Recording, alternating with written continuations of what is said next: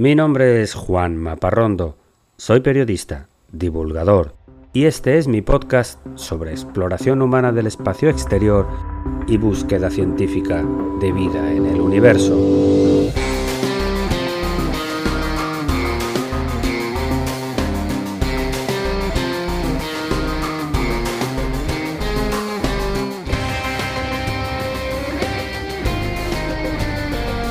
Bienvenidos a El sueño de Laika.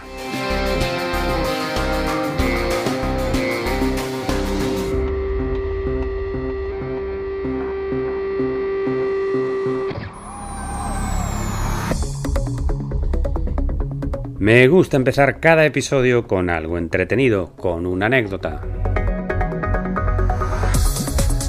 Y te cuento que sin ninguna duda el grupo de teóricos de la conspiración más inculto de la actualidad es el de los creyentes en la Tierra plana.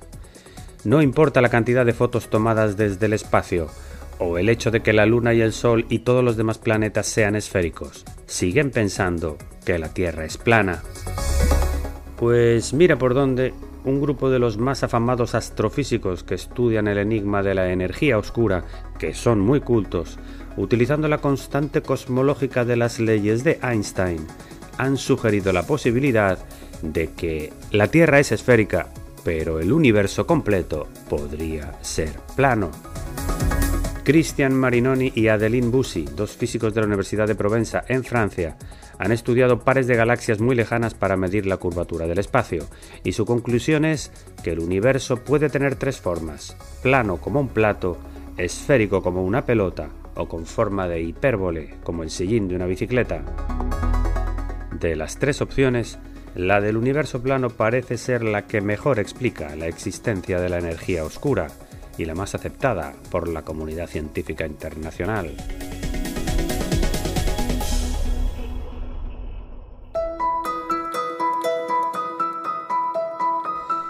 Es momento de hablar ahora de cultura espacial. Mowgli, la rana, es el nombre que los lobos de la jungla le dieron al pequeño ser humano que llegó a vivir con ellos en el clásico El libro de la selva de Rudyard Kipling. El inmortal libro cuenta la historia de cómo los lobos aceptan al niño de un año como uno más de la manada para defenderlo del tigre Sherehan, que caza seres humanos indefensos siempre que puede. Mowgli aprenderá los idiomas de los animales las reglas y los sonidos de la jungla con tres maestros fabulosos, Balú el oso, Bagheera la pantera y Ka la serpiente.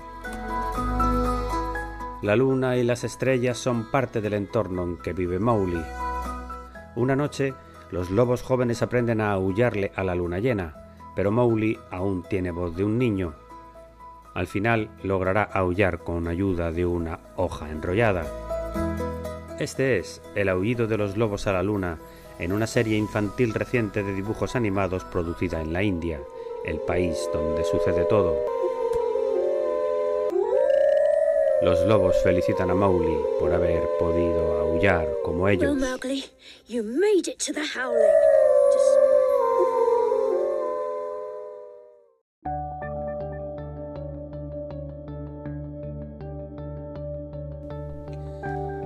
Y entramos ahora en la sección principal del episodio de hoy, que está dedicado a la conquista del Polo Sur de la Luna.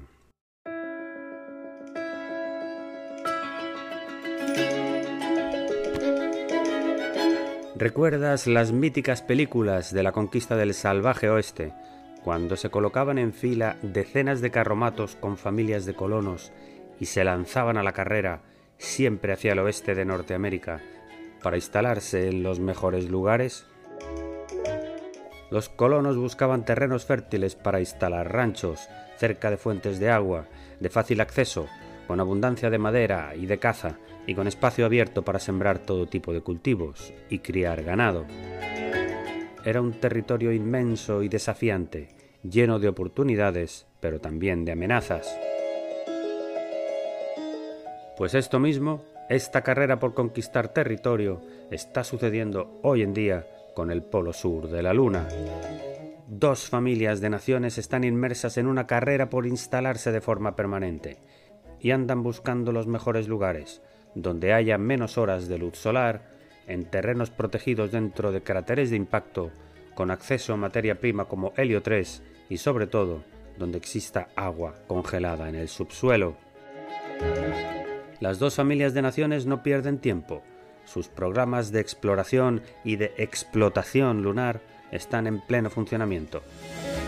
Por un lado está la Estación Internacional de Investigación Lunar, promovida por China, con el apoyo de varios países que veremos más adelante, y por otro lado está el programa Artemis de la NASA, con una declaración de principios llamada Los Acuerdos Artemis, que ya ha sido firmada por 27 países, entre ellos España hace pocas semanas, en mayo del 2023, y la India en junio de este mismo año.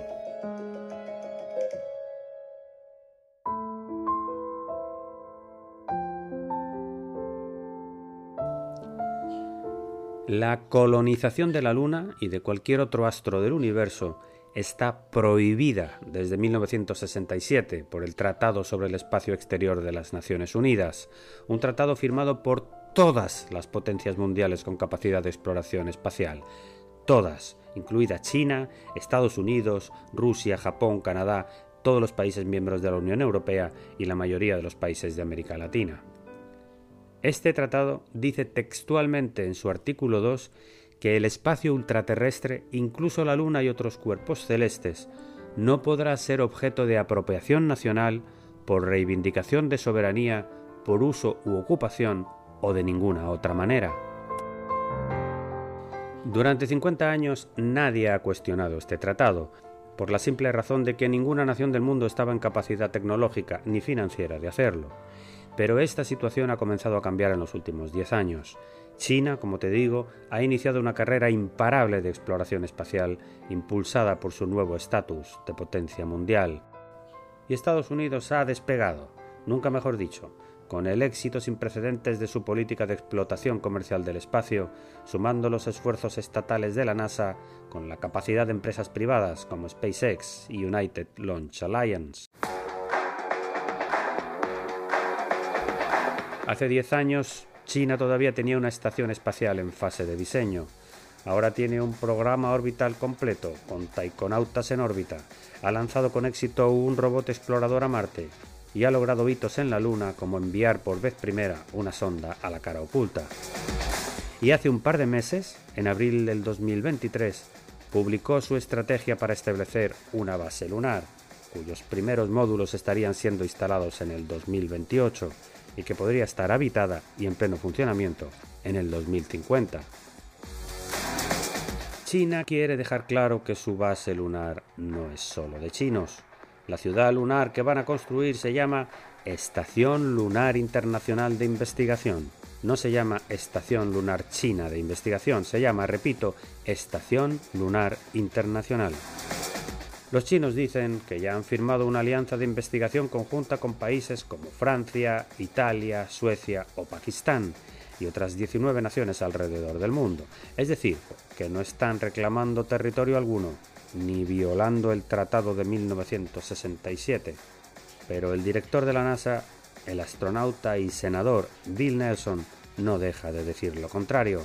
Asegura que China está preparando una ocupación en toda regla they are getting ready that they uh, want to send three big landers to the south pole of the moon. China ya está preparando el envío de tres naves espaciales al polo sur de la Luna, que es donde está el agua.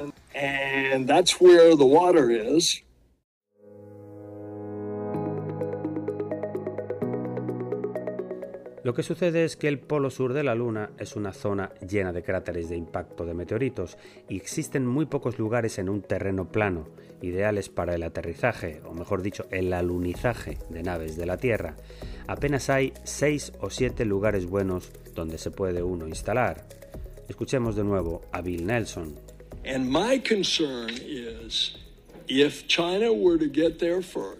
Mi gran preocupación es que si los chinos llegan primero a este lugar, nos pueden impedir el acceso a los demás.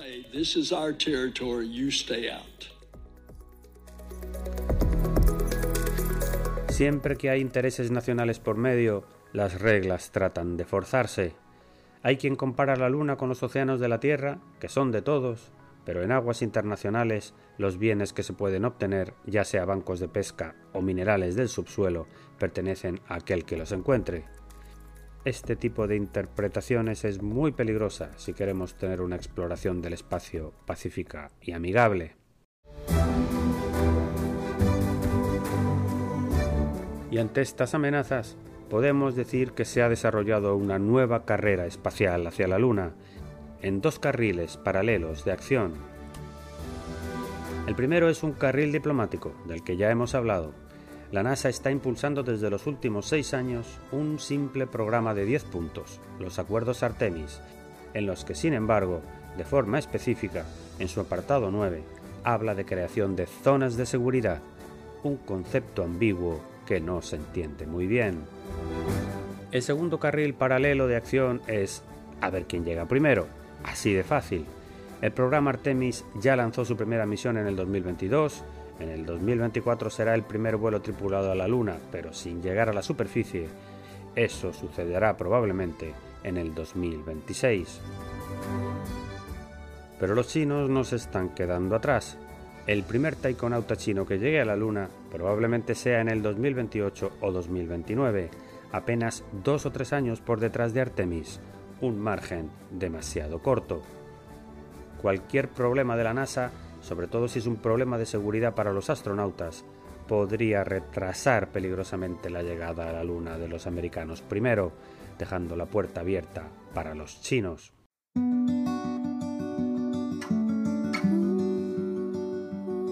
En un artículo publicado en marzo del 2023, liderado por un equipo de científicos chinos del Instituto Geológico de Pekín, se identificaron ya dos cráteres del Polo Sur como los más indicados para la instalación de la base internacional china. Se trata de los cráteres Atmundsen y Malapart, donde los análisis preliminares han encontrado concentraciones de hidrógeno suficientes para ser usado como combustible. Mi opinión es que esta carrera no beneficia a nadie. La exploración de la Luna debe ser un esfuerzo conjunto como ha sido la Estación Espacial Internacional. No es mentira que el programa espacial chino es muy poco transparente y muy influido por los militares. Yo soy de los que creo que la competencia sana siempre es buena, porque te ayuda a esforzarte más y a conseguir más resultados que tu oponente. Pero esta competencia debe realizarse dentro de unas reglas de juego claras e iguales para todos, como si fuera una competición deportiva internacional. Yo creo que debemos fomentar la cooperación científica entre todas las naciones con capacidad de explorar el espacio y ser vigilantes con la creación de bases lunares nacionales o zonas de seguridad especiales. Si en medio de la Guerra Fría en 1975, los Estados Unidos y la Unión Soviética fueron capaces de iniciar un programa de colaboración espacial. ¿Por qué no pueden fomentarse lo mismo hoy en día?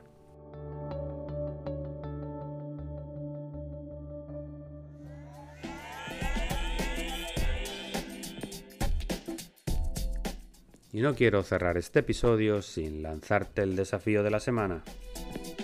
Si tienes alguna duda sobre el espacio exterior, te preocupa algún tema astronómico o quieres escuchar las últimas noticias sobre exploración espacial y además sabes inglés, no dejes de seguir a los muchachos de space.com que tienen un foro abierto para responder a lo que quieras saber. Pregunta y hallarás respuestas. Y hasta aquí el episodio de hoy de El sueño de Laika. Espero que te haya gustado. Escríbeme a laika.podcast.gmail.com y sígueme en mi cuenta de Instagram, laika.podcast.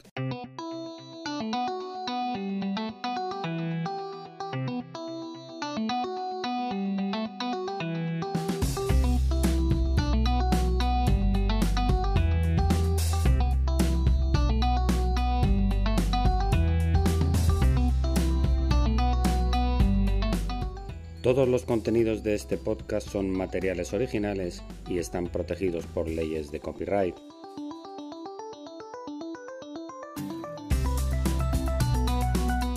Todas las músicas y sintonías han sido compradas a sus autores o son de reproducción libre.